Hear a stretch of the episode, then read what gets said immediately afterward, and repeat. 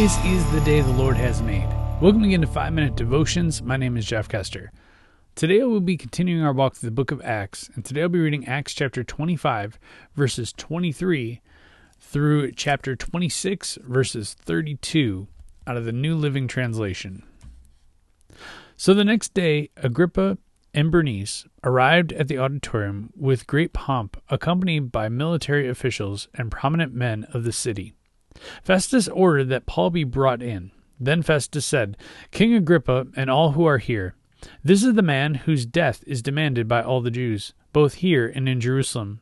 But in my opinion, he has done nothing deserving death. However, since he appealed his case to the emperor, I have decided to send him to Rome. But what shall I write the emperor? For there is no clear charge against him. So I have brought him before all of you, and especially you, King Agrippa, so that after we examine him, I might have something to write. For it makes no sense to send a prisoner to the emperor without specifying the charges against him. Then Agrippa said to Paul, You may speak in your defense. So Paul, gesturing with his hand, started his defense. I am fortunate, King Agrippa, that you are the only one are the one hearing my defense today against all these accusations made by the Jewish leaders. For I know you are an expert on all Jewish customs and controversies. Now please listen to me patiently. As the Jewish leaders are well aware, I was given a thorough Jewish training from my earliest childhood among my own people and in Jerusalem. If they would admit it, they know that I have been a member of the Pharisees, the strictest sect of our religion. Now I am on trial because of my hope in the fulfillment of God's promise made to our ancestors.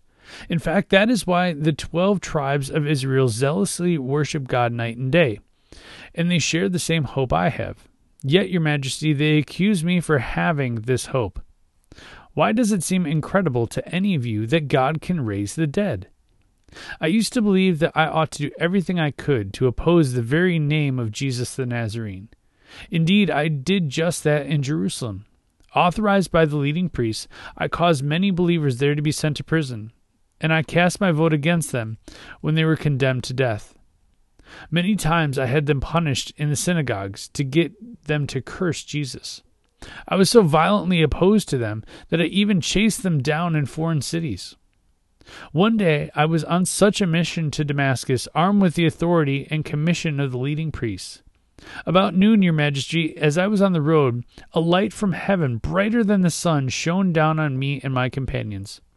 We all fell down, and I heard a voice saying to me in Aramaic, Saul, Saul, why are you persecuting me? It is useless for you to fight against my will. Who are you, Lord? I asked. And the Lord replied, I am Jesus, the one you are persecuting. Now get to your feet, for I have appeared to you to appoint you as my servant and witness. You are to tell the world what you have seen and what I will show you in the future and I will rescue you from both your own people and the Gentiles. Yes, I'm sending you to the Gentiles to open their eyes, so they may turn from darkness to light, and from the power of Satan to God. Then they will receive forgiveness for their sins and be given a place among God's people who are set apart by faith in me. And so, King Agrippa, I obeyed that vision from heaven. I preached first to those in Damascus, then in Jerusalem, and throughout all Judea, and also to the Gentiles, that all must repent of their sins and turn to God, and prove they have changed by the good things they do. Some Jews arrested me in the temple for preaching this, and they tried to kill me. But God has protected me right up to this present time, so I can testify to everyone, from the least to the greatest. I teach nothing except what the prophets and Moses said would happen that the Messiah would suffer and be the first to rise from the dead, and in this way announce God's light to Jews and Gentiles alike. Suddenly Festus shouted, Paul, you are insane. Too much study has made you crazy. But Paul replied, I am not insane, most excellent Festus. What I'm saying is the sober truth, and King Agrippa knows about these things. I speak boldly, for I am sure these events are familiar to him for they were not done in a corner. King Agrippa, do you believe the prophets? I know you do. King Agrippa interrupted him. Do you think you can persuade me to become a Christian so quickly? Paul replied, Whether quickly or not, I pray to God that both you and everyone here in this audience might become the same as I am, except for these chains. Then the king, the governor Bernice, and the others stood and left. As they went out, they talked it over and agreed. This man hasn't done anything to deserve death or imprisonment. And Agrippa said to Festus, He could have been set free if he hadn't appealed to Caesar. Let's pray.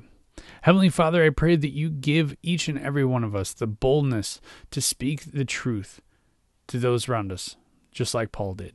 It's in your name we pray. Amen. Remember, you are a loved child of God. And how are you going to echo Christ today? We'll see you tomorrow.